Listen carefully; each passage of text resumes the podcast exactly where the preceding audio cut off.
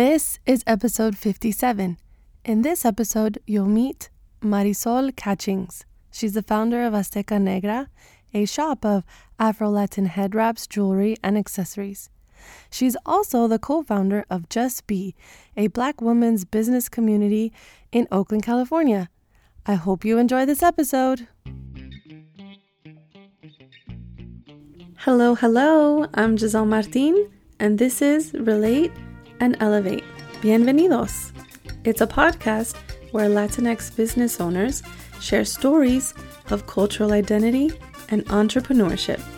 I believe consumers want to support businesses they relate to because it gives them a sense of community. Also, join me on my Business Mindfulness series where I share business tips and activities that will help you grow and sustain your business. So please subscribe to Relate and Elevate to learn more about closing the cultural gaps in the marketplace. Welcome, everybody, to another episode of Relate and Elevate. And I'm very happy to be spending some time with this special person. Uh, you want to introduce yourself? Yes, I'm Marisol Catchings, owner and designer of Azteca Negra and co founder of Just Be. Azteca Negra and Just Be. Yay. Okay, so we're going to get to know more about all the wonderful things that you're doing. But first, let's get to know you a little bit better. Um, and can you tell us what is your favorite food? Ooh. I would have to say it's macaroni and cheese for sure. That's my son's favorite. yeah. But, but what kind? Like, like what kind of macaroni and cheese? Um and from so, where? or do you buy it or cook it or?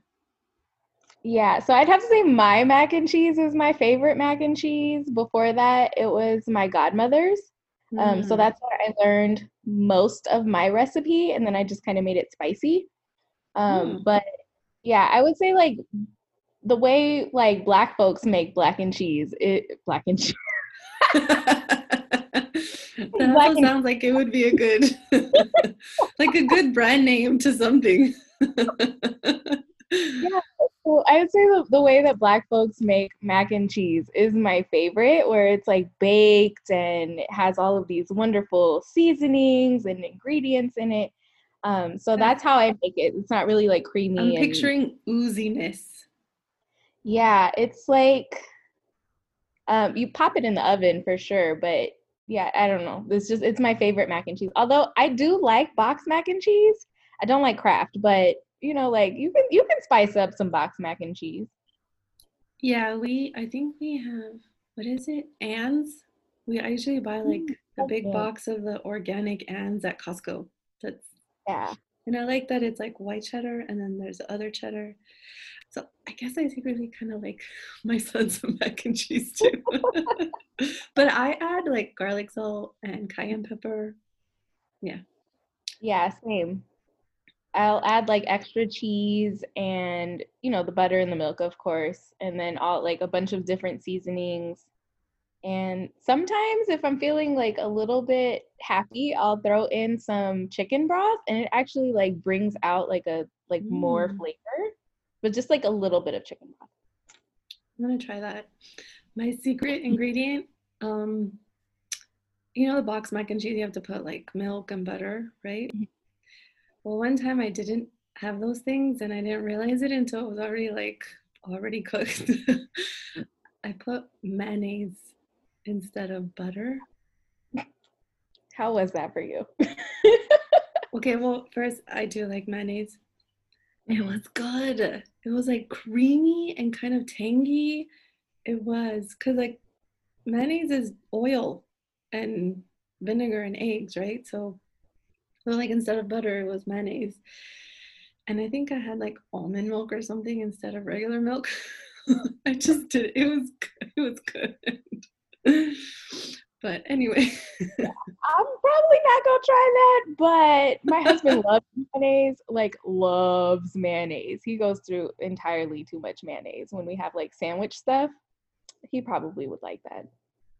I like mayonnaise. Like when I make a sandwich, it's not just a thin spread. Like I put like it's like a scoop, a blob of sour cream is like a blob of mayonnaise for me. Like, yes, I like mayonnaise. I do.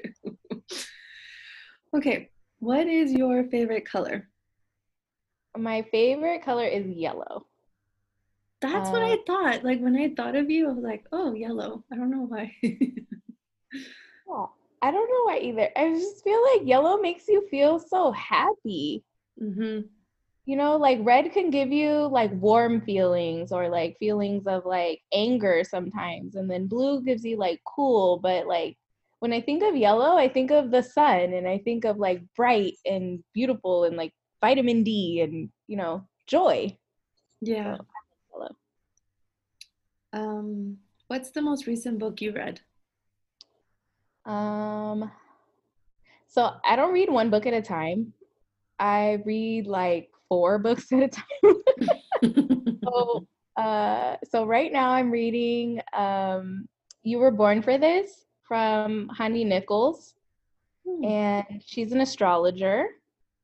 Um, and then I also just finished Origins by Dan Brown to feed my fiction and uh, my fiction addiction. and then uh, I'm also reading, I think it's called Abundance by Lisa Nichols, and that's uh, uh, for small business or business owners. Um, Oh, cool. and I have one more. I'm getting ready to read Kindred by Octavia Butler because I just finished Origins, so I need a fiction. But yeah, I usually like to try to feed my spiritual um, energies with like a spiritual book, um, also a business book, so that way I keep on top of my stuff, and then fiction for fun. Hmm. I yeah. Good for you. I I can't do that. Good for you. I'm happy you're doing that. we um started a summer reading challenge in my family, my kids, and my husband and I, and my mom too. And the kids are doing really well, and I don't think any of us adults have even opened up a book yet. but don't tell them. Okay. okay, next question. Um what's the last song you listened to? Mm. Ooh, what? Okay, so ooh, what is that? I don't even know. You know what? I know like a whole song. I can sing it to you, but I do not know the names of songs, and sometimes I do not know the person who sang the song. Mhm. But I have a John Legend song like rolling in my head for the last few days, but it's like that that one that's like all of me loves all that like wedding song. I think that's the name of the song too. Okay, yeah, there we go. I like that song too. It's cute.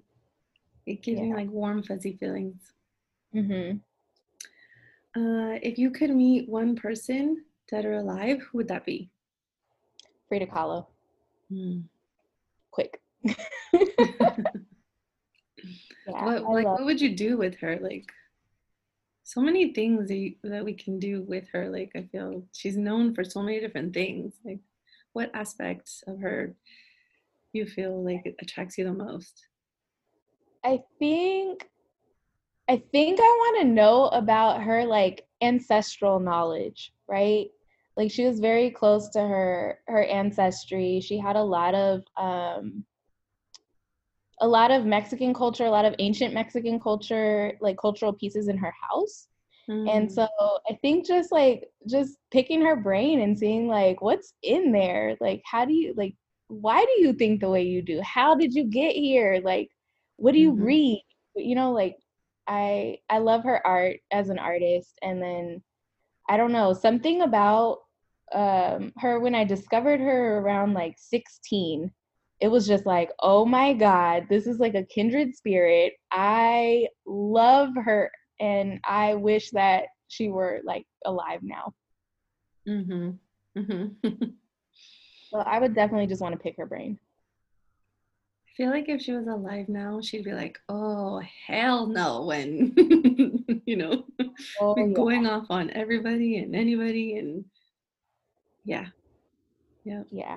I would like to see that too. Okay, one more last personal question. Tell us something that only a handful of people know about you. Uh, Yeah, so I love like conspiracy like shows or books or um I don't know, just like learning about like how other people like what how radical like mm. people can get with their thinking. And I feel like, you know, some of it's like, okay, that's that's that's that's really far. But other parts of it, it kind of like for me, it makes me feel like my mind is opening to the possibility of like, oh, like maybe that crazy isn't so crazy. Mm-hmm. Yeah, yeah. Um, yeah, because we think of like our revolutionary people, our innovative people who are ahead of their time, and they were always called crazy, right? Mm-hmm. And yeah, but I mean, why can't we think outside the box? Why can't we we you know explore a little bit more? Um, I also love watching Ancient Aliens that's like my ish. So to be honest, I've never heard of it. I don't know. Like what is is it a show? Is it like a docu series? Is it I don't know what it is. Yeah, it's a show and they kind of go around the world talking to actually I have not seen any like black maybe some Latinx and some Middle Eastern folks are on there, but I um it's mainly like white scientists or and so they go around the world and explore like the ancient cities or beliefs or different things and um and just kind of like bring up all of these conspiracy theories about how aliens brought this technology to earth oh yeah so this goes right in there with my conspiracy theory thing blame it on the aliens i like that theory though why not let's just why not? on them yeah okay, so now we're going to talk about your cultural identity um, or your identity. How do you self identify? Um, so I am Mexican and black. My mom's side of my family is Mexican, and my dad's side of the family is black. Um, we also just found out maybe like two years ago, so there was definitely some um, some questions, I guess, around our ancestry on my Mexican side, but we definitely do have some African ancestry. My grandmother was tested, like did the DNA test, mm-hmm. and um, and then my mom and my tia as well. And so, yeah, it was just really nice to also like learn that we like officially that we do have like African ancestry on my mom's side. So, I guess technically, like my family is Afro Latino. mm-hmm yeah, I, I, identify as Afro Latina, um, Black and Mexican, or Black and Chicana. Hmm. Yeah, it's so interesting how there's so many layers, and how even saying Mexican and Black or Black and Mexican is different than saying Afro Latina, right? Mm-hmm. And we don't really, on the surface, we don't really understand really what that is until we really talk about it. Like, wait, what's the difference between Mexican and Black and Afro Latina? There is a difference, right? um, so I'd say for me, like being both is not, yeah, labels are so tricky, right? Yeah, they are. Yeah, I feel like none of the labels really fit and make them to kind of un- to to have a better understanding of like who who someone is or how they identify but mm-hmm. i don't necessarily fit like feel like any of those fit i go with afro latina because um, there are so many people who identify as such um, from different latin american countries but we're not latin so uh, yeah. mm-hmm so I don't necessarily feel like that fits. Like I would say like um fewer people identify as Afro Indigenous or like in you know, but I would I would say that that's probably closer to how I would identify as like Afro Indigenous. Hmm. Yeah, you know, I was watching the his I was yeah, I was watching the Hispanicize event. Um and Dolores Huerta was on there she was like the best one. I totally, I totally like fangirl, yeah. a fangirl moment, Dolores Huerta. And she said she doesn't like the term Latinx or even I think Latina or Latino because it doesn't highlight the indigenous component. And I never really, I guess I never really thought about that. And for mm-hmm. me, like the Latinx term is more inclusive, you know, across genders and across the, uh, in my mind, I was thinking the Latin American diaspora, mm-hmm. which to me also includes Afro Latinos and, and everything, like anybody who has a touch point with Latin America. But then again, that term Latin America is also labeled from a non quote unquote Latin American person, you know? Right. But it's just, it is like there's so many different layers of labels.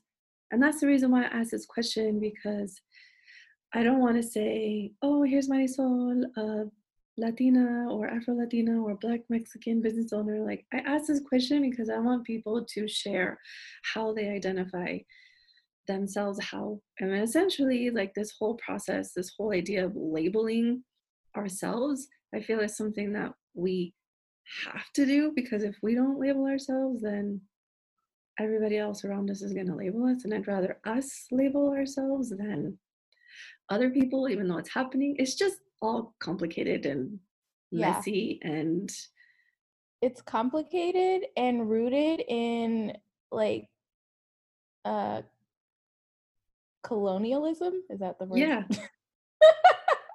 I'm like is my vocabulary on today?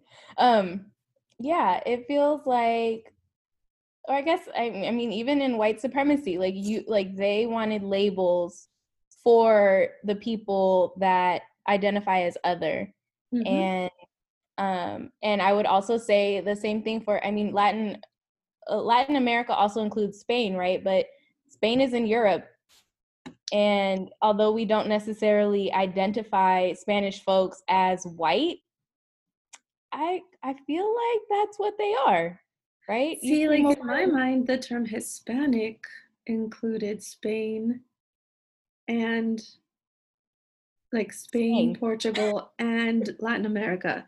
But mm-hmm. then Latin America is like this side of the world that we're all colonized. Like the americas colonized by the Latin countries like okay. Portugal and Spain right. and France, because those three countries were the ones that like Mexico and South. So like you really, really need to understand the history of colonization to really understand where all of these labels are rooted from right? So yeah you're right. you're right. And for people who don't understand the history of colonization and they just throw these words around i don't know like maybe it makes them feel like a sense of community with other people i don't know. But i think that's why it's important to even question ourselves and question why we use the terms we do and it changes for me too. Like it depends who I'm talking to. I'll tell you how I identify because mm-hmm. I don't think everybody's going to understand everything, you know? right. Yeah. I also feel the same way about the term Hispanic. Like I don't like that term. Um, yeah. So I don't use that. I feel like Latinx feels better, but also it's not right. It's just like I don't yeah. I don't know. I don't know, man. Yeah. And I also do think that we shouldn't be walking around asking people, oh, where are you from? Oh, how do you identify? And I know that like that's what I do on this podcast, but it's not because it's not because it's more because like I want to give space for people to positively self-identify themselves. Right. Which a lot of us, most of us don't get that opportunity. Right. Yeah. So, what does the term cultural identity mean to you? Um, I think it's like rooted in your ancestry, um, and then also where you grew up. So, mm-hmm. you know, I so I've gone to Mexico every year with my mom and my family um, since I was a little girl, and the culture there is different than here, right? So like my family's very like Chicano, like Mexican American, Californian. Uh, they're also from South Texas, from Corpus Christi. Um, mm-hmm. so yeah, very very American and also very Mexican at the same time. Like we have our traditions that we that we hold that you know we pass down and you know our like for example like our um our Easter celebrations, right? We make uh the eggs with the little mm-hmm, with the confetti, yeah. Yeah, with the confetti and like crack them on each other's heads and you know like so there, there's all of that. So I feel like um you know there's the the cultural identity that's rooted in your ancestry and then there's the cultural identity in the country that you grew up in mm-hmm. so um yeah so i would say like like my mom's side of the family is very mexican and also very american and then i would say that my dad's side of the family is very, black american because you can be black in a bunch of different countries and it means something different mm-hmm. yeah so i think it, i think it means both. So your ancestry and then also where you grew up. Mm-hmm. Yeah, because that's all also, part of our experiences. Yeah. And then I think also like the region in which in in the country where you grew up. So like um like I'm very very much a Bay Area girl. Mm-hmm. Like this mm-hmm. is where I grew up.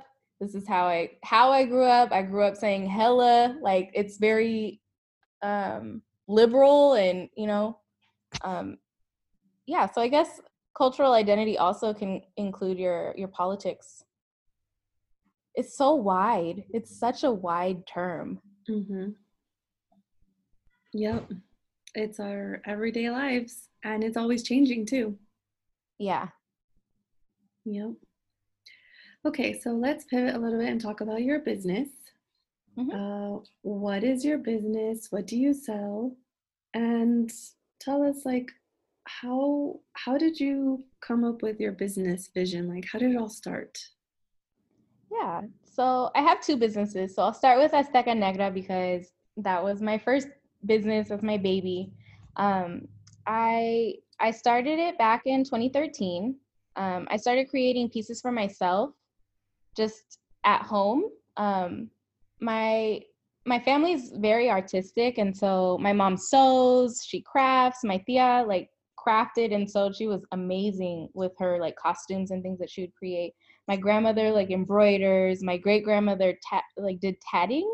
I don't know if you know what tatting is. No, it's kind that? of it's kind of like crocheting. You use a needle, but you I don't know. You can create like these pictures with like lace, basically, or not lace, but um, thin thin threading.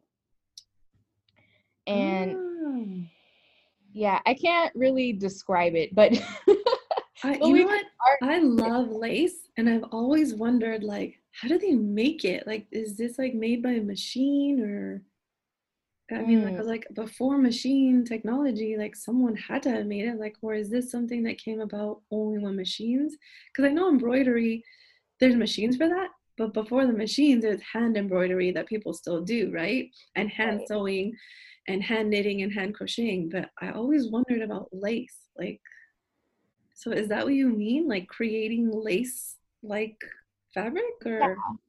So it's kind of like, how do you describe it? Like if you think of like an early, like 1900s dress, right? You wouldn't have been able to buy just like a spool of like lace. You probably right. embroidered it. Or you think of like a doily. Mm-hmm so it, it's kind of like that like she created like like a like a giant doily but you could create all kinds of images. So my mom has in her room like this really big beautiful virgencita that my great grandmother made and out of oh tatting. oh gosh. And but you can like see through it like it looks like kind of like a, a giant doily but with a virgencita on it.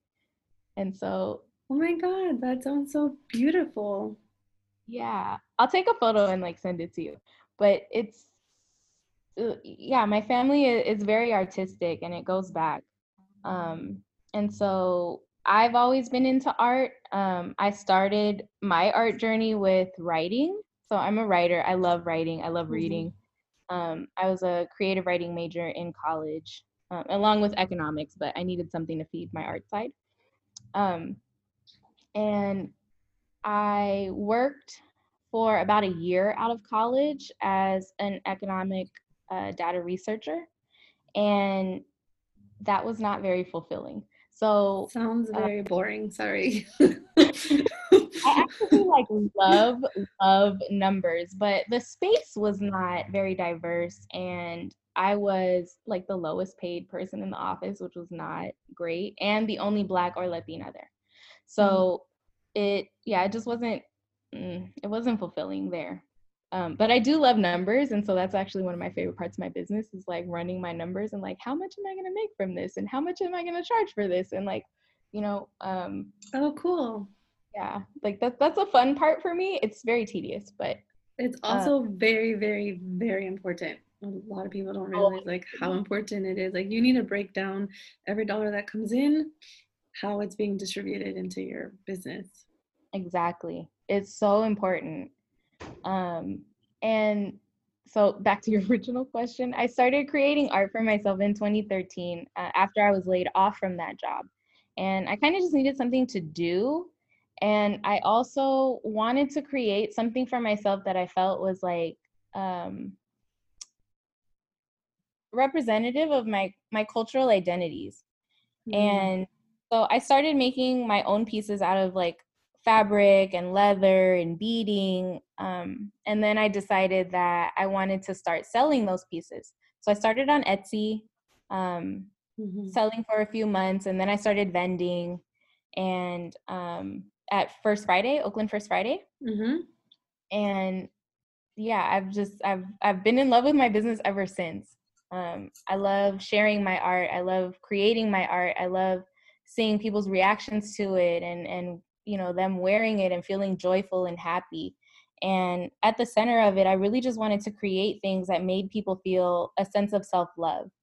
Um, and i know that in a lot of our like culture you know african identity is not really celebrated.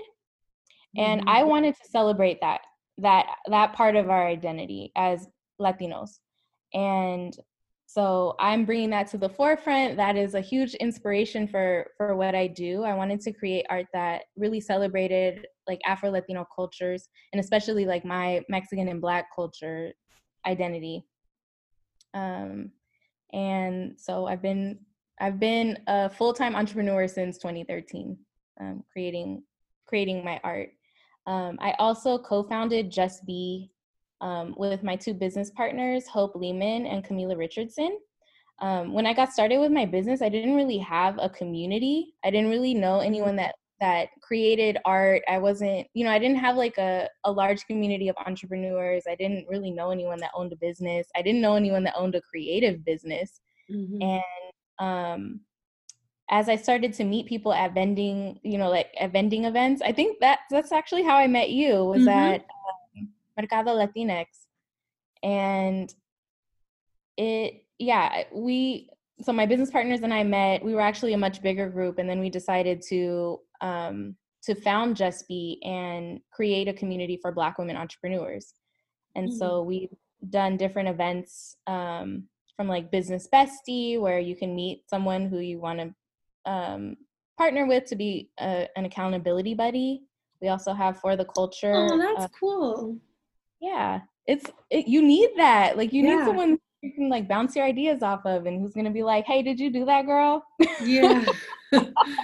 Yeah. it's really important to have those people in your circle who are like i'm rooting for you and you're amazing and like you can get that done and oh i can help you with that you need a resource? Cool i got you. Yeah. Um, so yeah we've just been building from that since 2017 and um, we've created for the culture. This year will mark our fifth annual holiday pop up. Um, it'll be virtual, but it's usually in Oakland. And um, last year we had over 55 vendors, and like across the the board, we had I think collectively they made over forty five thousand dollars at the market. Oh my god, that's amazing! And the market yeah. was just one day event it's a it was a two day event. Two day event, but still, like that's that's sometimes people's sales for like a whole year. yeah. Well, it was collective, so not everyone. Yeah, no, no, I get it, but still, like that's really, really, really good. That's yeah. so cool. So I'm yeah, in both businesses, it's really like the the my purpose for both businesses is really just like helping to uplift others. So whether that's like spiritually or emotionally or you know reclaiming their their joy in their cultural identity or giving them business resources to be able to create opportunities for themselves. Um, so I, I'm really all about community and I really want to just help uplift my community. Mm-hmm. It's so different when when you're operating your business with a like a communal uh, like like valuing the whole like communal um oh my god how do i say this? Well like communal versus individual. That's what i'm trying to say you know mm-hmm. like in this country everything's all about like oh survival of the fittest and individualistic and you know things like that. But i feel like the business world in this country teaches us and tells us to be competitive be better than your neighbor be this be that. But in um like every single person that I've interviewed for this podcast, everybody here, we all operate with that, with a communal feel, with a collaborative feel, with a let's do better together, let's help each other, how can we support each other? Instead of no, my, mine's better than yours, so I'm going to make more money. You know what I mean? And that is what has made everybody so successful, one, and two, very fulfilling and happy you know? Yeah. Yeah at least that's what i've noticed. Yeah you really do need your community. Like i i wouldn't be here with Azteca Negra, like in in the place where I've gotten to over the last like seven years, if it weren't for community, like those people who reached out and were like, "Hey, I'm having like a little market. It's really small. We may have like 50 people, but we would really love for you to come and like showcase and like showcase to these 50 people." Or people, you know, wearing something and and then sharing like word of mouth or mm-hmm. um, like letting someone know like hey there's this really amazing artist and i think you should interview her you know like just a, a sense of community is what we need and especially you know when you think about it like in terms of like economics you see a lot of um like even in, in the latin community definitely in the asian community definitely in like the jewish community people working together to be able to like uplift the community as a whole mm-hmm. and so like i think i think we often miss how important community is in success. Mhm yep. Especially as people of color. Yeah and like i really like i'm such like an analytical person i always think about it like where did this come from and why? Why does it exist now? And like all these things. And i really do think that that's all stems from colonization because we were all very, very tribal communal people. I mean, we still are, but I think that it was very much interrupted and with colonization. And you can see that, that there's this like struggle, right? At, at least I yeah. can see that within even my family, with everyone who identifies in this way. There's a struggle of this individual versus communal thing. Mm-hmm. But no matter what, the communal is always winning. Absolutely. I mean, you see it happening now. The communities are rising, and like, you know, this oppressive thing, monster that's been like governing us for many, many like centuries is probably on its way out now. Yeah, I feel like this pandemic is not just literal like we're not just literally going through a pandemic we're also very metaphorically kind of going through a pandemic too. It's kind of like you can see the disease like like the fog has lifted and now you can see the diseases everywhere like where it is and where it has infiltrated and where it is. And it's like slowly well actually no i think kind of very, very rapidly in your face right now. But before this pandemic, it was kind of slowly, little by little, people were seeing it. But now it's like there is this pandemic of systematic racism and white supremacy everywhere. Yeah. Yeah. Yeah. I'm glad the fog is lifting and more people are able to like accept that and start working through um, how that's affected them and and you know change. We need change. Yeah, I think like more than anything, we're being forced to change. I mean, like Oh, yeah. seriously, like nature is like, you know, we're here. This is nature, the universe. We're telling you it has to happen. You know. Yes, get your lives together. Yeah. and now I'd like to take a little break. Are you an Instagrammer? Do you love watching Instagram videos? Well, I'm starting a new Instagram TV series to share business tips, activities, and resources to help you grow your business. If there are any specific topics you'd like to learn about, please send me a direct message at Giselle's World. And stay tuned for my new IGTV series to drop in August of 2020. I can't wait!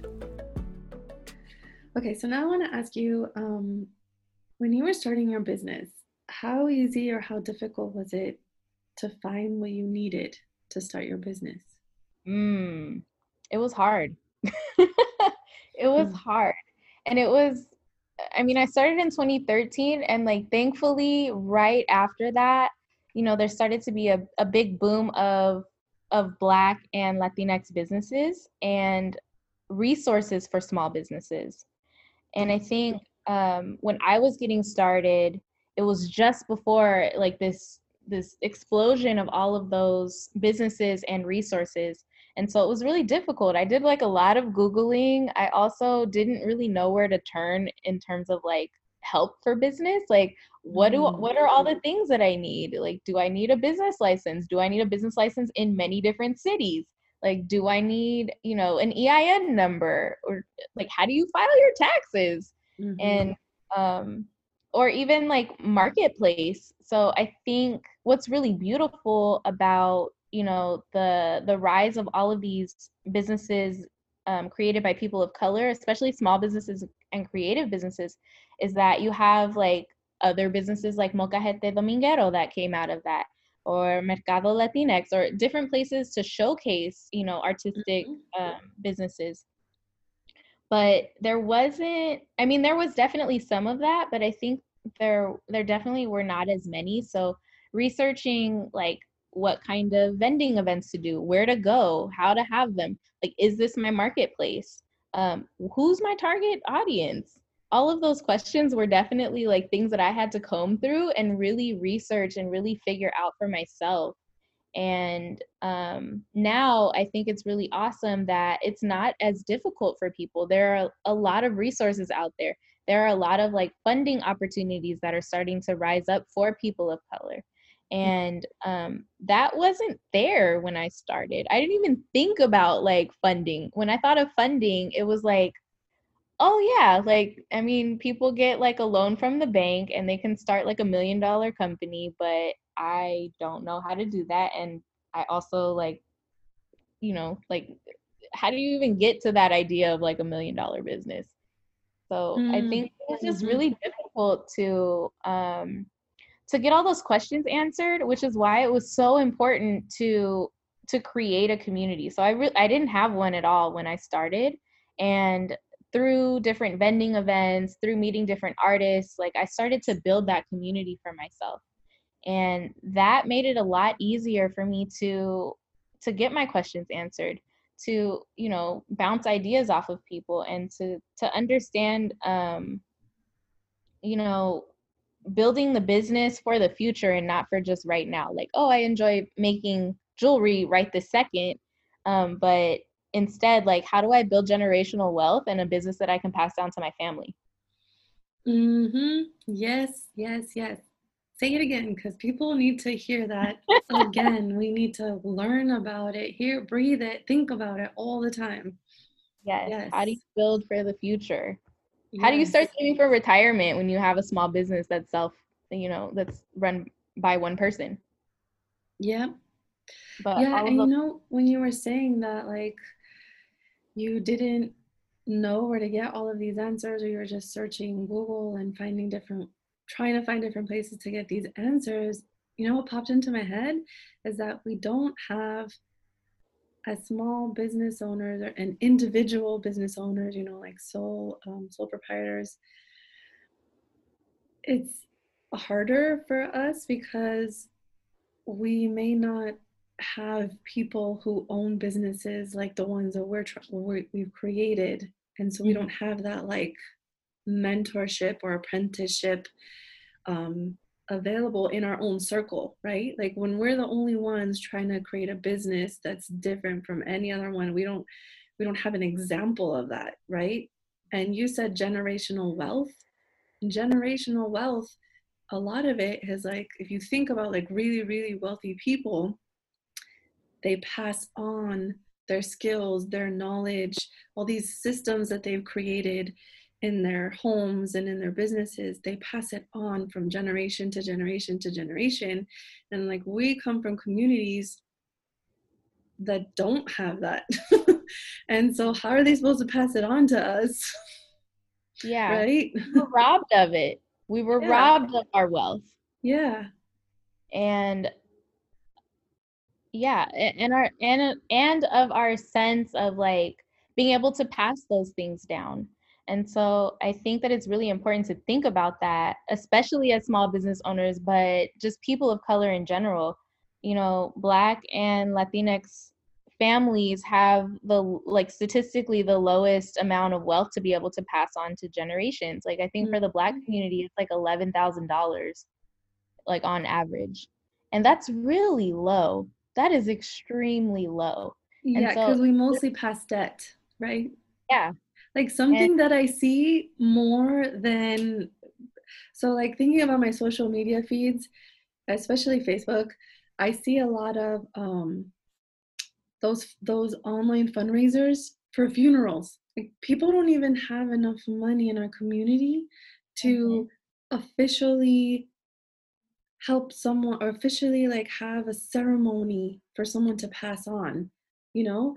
And instead I would love for us to do Kickstarter campaigns to help each other out in our communities in other ways, you know, like instead of trying to make get money at the end of our life, h- how can we do that, you know, like at the beginning? How can we set up our our children like when they're becoming adults? How how can we set them up? Like you know like let's help out with college funds or let's have a, a community fund for for business loans or a business a, a, a business startup matching fund or something like that to help people at the beginning of their lives yeah. Right?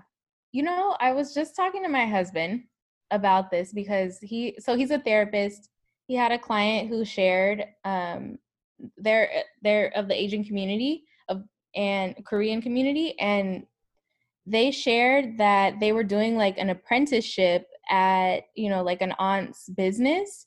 And how they do that in in their community is um you know people pool their resources together mm-hmm. invest in one business. That person like it's a loan from from the community. Invest in that business. They start building their business and building their profits they pay back the loan and then that pot of money goes to the next person. And so and then also the people that either come over and are immigrating or you know family members um, children work for for the business as like interns or like low paid low paid wage workers. And then when it's their turn and they've learned how to run the business then they take out of that pot of money and they go and invest it. And then it just keeps recycling like that. And I think we need to think about that for ourselves. Like, how are we going to do that? How can we do that as a community? Mm-hmm. Yep. Something that we do in my family is called uh, tanda, where um, people come together. You know, like if 20 people come together and pay uh, a $100 a month for 20 months. So then, like, the first month all of us get together, put the money, and then it's my turn to receive it that month. And then the next month, we all put the same amount, $100 each, and then it's your turn to receive that money. Um, mm-hmm. Then the next month, the next person receives the money. So it, it goes through 20 months, 20 people, and we all receive the money. Um, that's something that we've been doing our family for a really long time. And I've just, for the past few years, I've been thinking, like, how can we turn this into more? Like, how can we turn this into instead of bringing our money together and everybody take their piece and then, you know, we start a new one again? How can we turn this into let's bring our money together and like double it? and mm-hmm. then we take back the money we initially put, but then there's still money, there, there's money in the pot now. And then we like add more money to the pot and then double it again or you know whatever add 15% of it like it's like I want to take the idea of the tanda plus some sort of investment. Like, how can we make it grow? How can we make our money make money? Right? Because exactly. that's how really, really, really, really wealthy people make money. They make their money work for them. Yeah, investing it. Investing it in like bonds or stocks or all of them, all of the above, all at the same property. time. Yeah. yeah. Yep yeah yeah i've been thinking a lot about this too um, for the past few years and my relationship with money has changed a lot too. I'm more comfortable talking about money. I'm more comfortable saying i want to be a millionaire and not i want to be a millionaire because i want to buy all these things. But no like i know i'm going to become a millionaire and show other people and all of us together as a community we're going to learn from each other and create wealth and start building this generational wealth um, mm. and and i know that like we come from people you know like our parents and grandparents and great grandparents they all like wanted the next generation to do better mm-hmm. and if we think about that at least i know in my family we have but i feel like it's it's too slow it's going too slow and not because like it's not because like I want money now. No, it's like I want to make sure that our family is set up and I want to show other families to do that too. You know, like there's so much money. There's enough, more than enough for all of us. And we all really need to get out of that idea, the the lack mindset, which I was in and sometimes I still am. I have to like really, really like program to get out of it, is that oh, there's not enough. There's not enough. There's more than enough. It's just that these few people are taking it. so we need to go and take it too. No, we're giving it to them. We are giving it's, bo- it's both. They're taking yeah. it and we're giving it because we feel like we're not worthy enough. We're not, we're not deserving. And that's all part of the whole colonization thing. That's what they made us believe. Mm-hmm like we're not even worthy of our own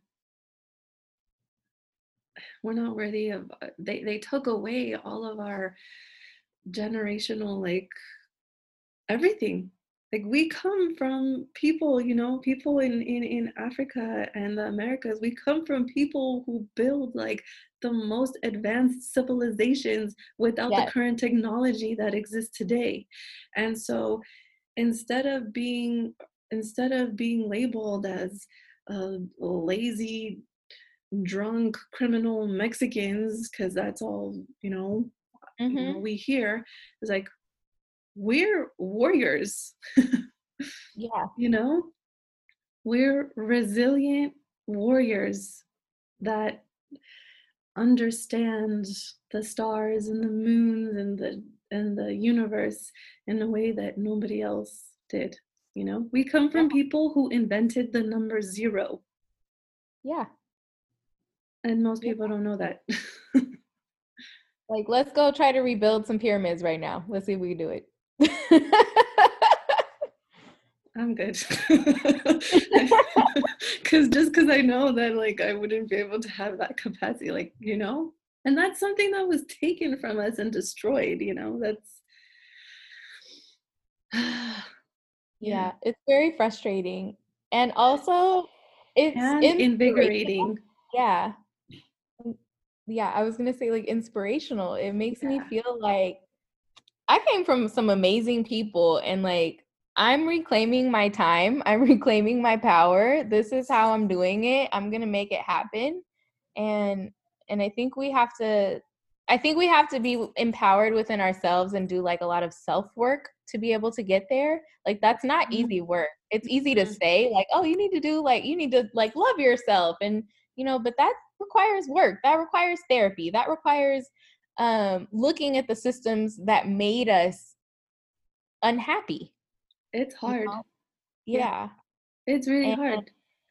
and i think as far as uh, like what your family does is amazing and i'm definitely gonna like hit my cousins up like Do it. And it's so start with a easier now to do it through Venmo. It's so easier to do it through Venmo now. Just like yeah, put it all in Venmo in Venmo or PayPal and you know.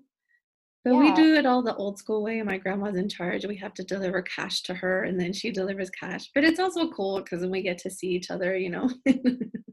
yeah that's so beautiful like i i don't even like i don't personally know anyone that does that and so or that has that in their family and that's so beautiful to have like that's a core every family should have that. And i think also another thing besides like self-love and learning learning yourself it's also learning how money works. Like, Mhm. said earlier like your relationship with money um is very important for business Mhm. and like bringing abundance and success into your business like you can't think small potatoes you can't think oh i don't have this i can't do this like that you you won't get off the ground but Mhm. also understanding how money works like how debt works like not all debt is bad Mhm. debt you know like not and not all money is good money Mhm.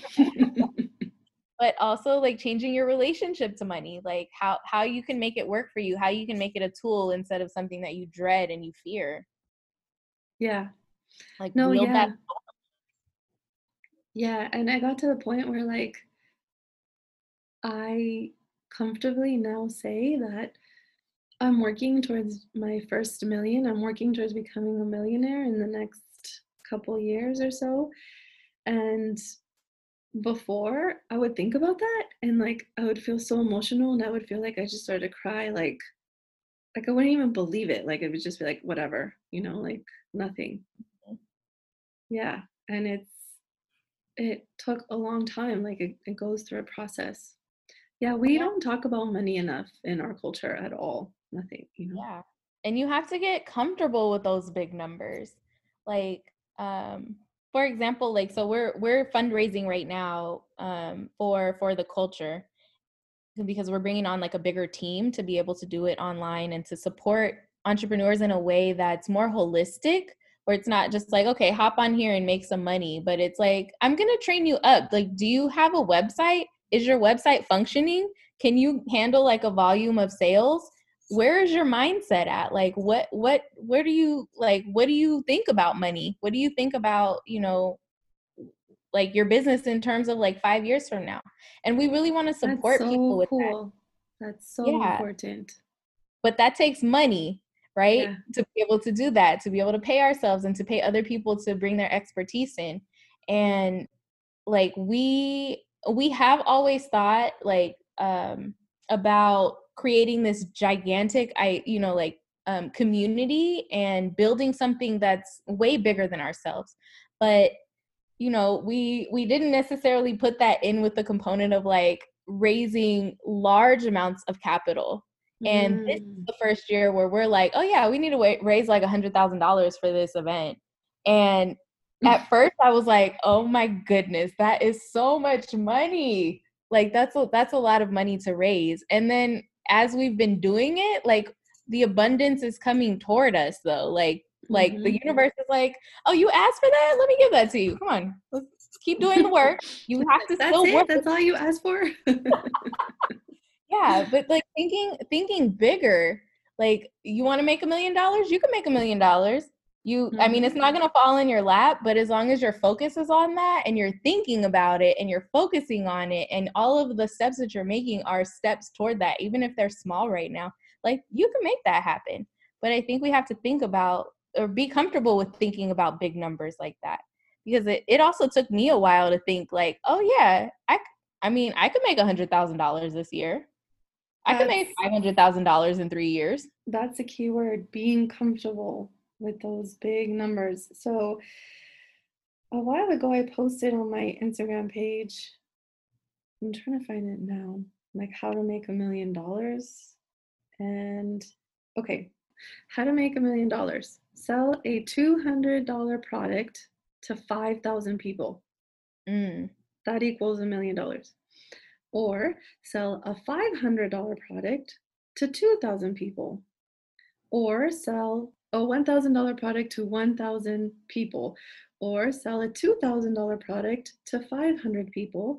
Or sell a $4,000 product to 250 people.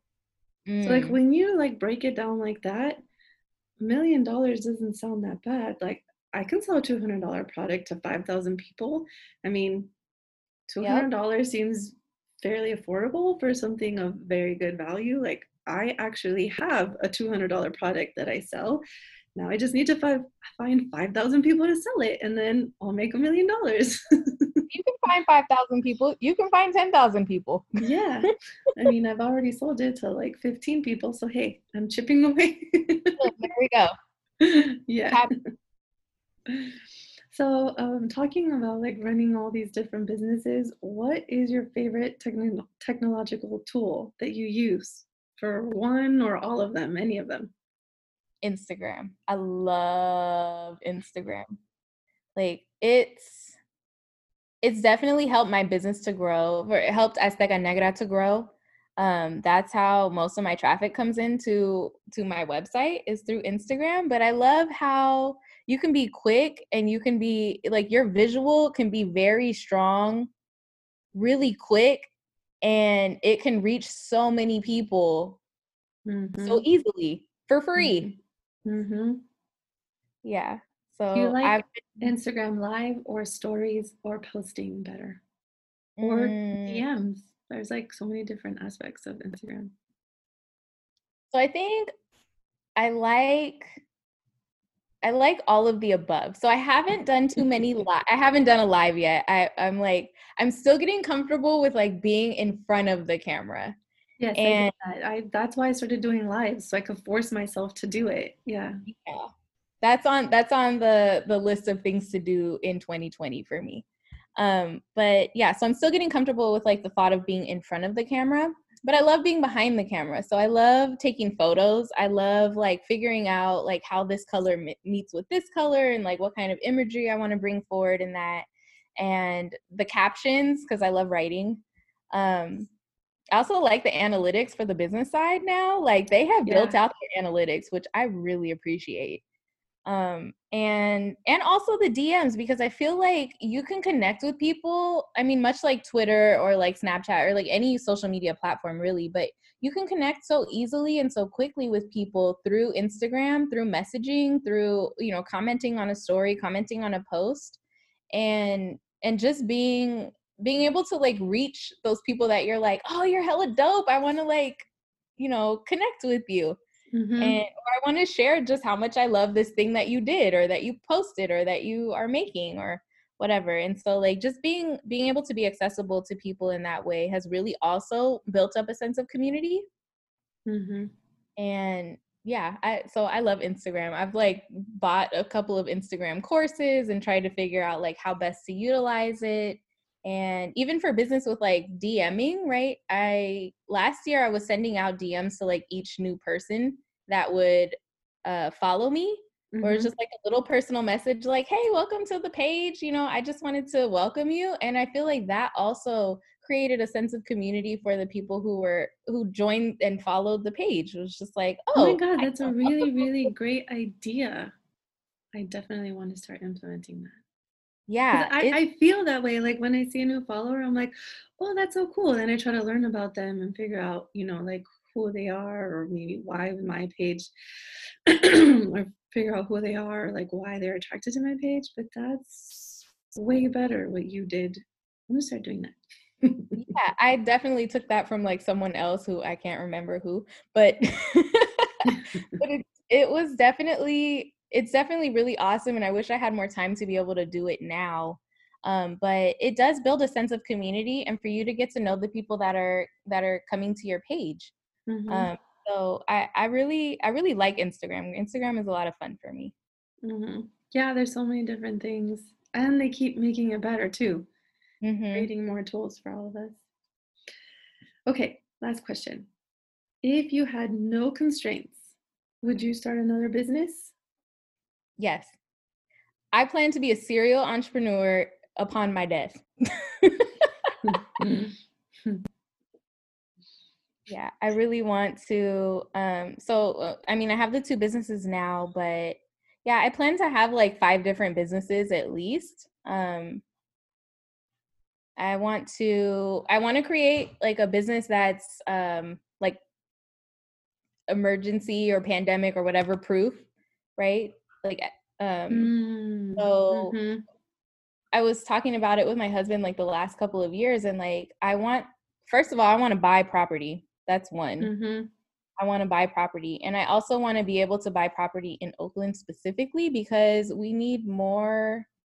We need more property that's owned by people of color, by Black and Latinx folks, Mhm. and affordable housing.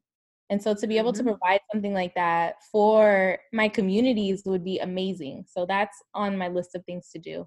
Um, also writing. I want I want to be a published. Well, I am a published author, but I want to be a larger published author.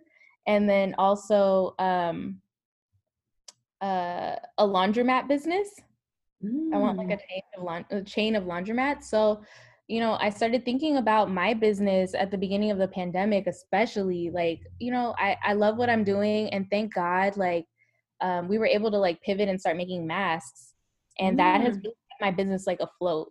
Like Yeah, it, I was gonna ask you about that. You're you were very, very good. Like seriously, day one, you were like masks right now. And and tell us more about that. Like how did that all like happen? And I, ju- I just saw on Instagram how it just grew and you're also you gift them, right? yeah. So we um so my mom actually started making them. Uh, Mm. my mom Norma Saavedra and she wanted to make them just for our like family and friends we have a lot of like nurse and healthcare folks um, in our family and so she started making masks. She's like oh i can do that you know there's a lack of ppe right now. Our family needs like help you know to make sure that they're protected and so she started creating masks. And at first i was like okay mom yeah like you do that that's great. And then i saw how like beautiful they actually were. Like she was really like my mom does anything my mom does is like very quality work but um i was like this is amazing and i do think that you're onto something like we should definitely create this because it's not just the healthcare community that's going to need them it's the full community that's going to need them right and at the Mhm. time we were like okay maybe for the next couple of months we'll need them but now it's just like the foreseeable future we're going to need masks Mhm. and why not create masks that are culturally representative of the people wearing them? Um, and so we started, you know, like thankfully, like I said, planning ahead is really necessary, thinking about the future. So, like, if you're a small business, like, how do you think about supplies in like larger, in, in terms of like larger amounts of supplies? And so we had started researching, you know, um, uh, fabric manufacturers or distributors and things like that. And so we already had those relationships set up to where we could get the supplies easily. And um, so we started creating masks. Um, and some of them are sold retail, and then the profits from those help us to create masks for health, free masks for healthcare workers. So we have our Mask for Healthcare campaign, um, and we send out free um, a free mask um, if you fill out a, a request form for healthcare workers or frontline workers. And we really just wanted to help support our healthcare community because they're very overwhelmed right now. Mhm. Uh, and then also our community because the Black and Latinx communities are being left out. Like, we are not receiving the same, I mean, just historically, we have not received the same amount of like, of care when it comes to healthcare. Um, Mhm. we are catching COVID at higher rates and Mhm. you know there aren't res- there aren't enough resources in our communities to be able to support this pandemic right now and so we you know it's a small thing but being able to provide masks to those communities to our communities to help them protect themselves is very important right now Mhm. It may seem like a small thing, but it has a really big impact. yeah Yeah. You can So- stop the spread of COVID by wearing your mask. and staying home. yes, and staying home. So tell us, what are all your websites and where can people fill out that form? Is that still available? The masks? Yes. Yeah. And what if we want to gift? Like, could I fill out a form to gift to a healthcare worker that I know, or how, how does that work? Um, you can on behalf of a healthcare worker if you have their um, their photo ID. Oh, So, okay. Yeah, so we have a, a Google form on the website. Um, the page is Masks for Healthcare. Um, the website is aztecanegra.com. And if you click the Masks for Healthcare page, you can find the request form. It's really short. You fill it out, and then we just ask that um, people submit their badges. And so, I mean, you can cover up most of the information. We just need like your name and your photo on there. Um, Mm. And like, uh, I mean, maybe like at least the symbol from like a hospital or your, you know, school or whatever it is. Mhm. Um, but yeah, we we definitely still want to continue to to bring these efforts forth and provide people with masks who are doing this like really essential work for us, and um, and then also provide masks for the community and helping the and and the thing about us selling the masks is that the community is helping us to provide those free masks to the healthcare and frontline workers. Mm. So we're all working together to do this. That's so cool. I love it. I love everything that you're doing and that you've been doing. And I'm so happy that you started this, the other one, the Just Be and the For the Holiday Culture. Yeah. Yeah. So do those have separate websites too? Yes. So you can find more about our Black women business community on um, justbeoak.com eh, or following us at justbeoak on Instagram or Facebook. And then um, you can find Azteca Negra at aztecanegra.com or at Azteca Negra on Instagram or Facebook. Yay. I'm just like thinking about what you've already been, what you've already created, and all the other amazing things that you're doing. So, we're gonna do in the future too. so, maybe you could come back here in a year and give us an update on all your other businesses.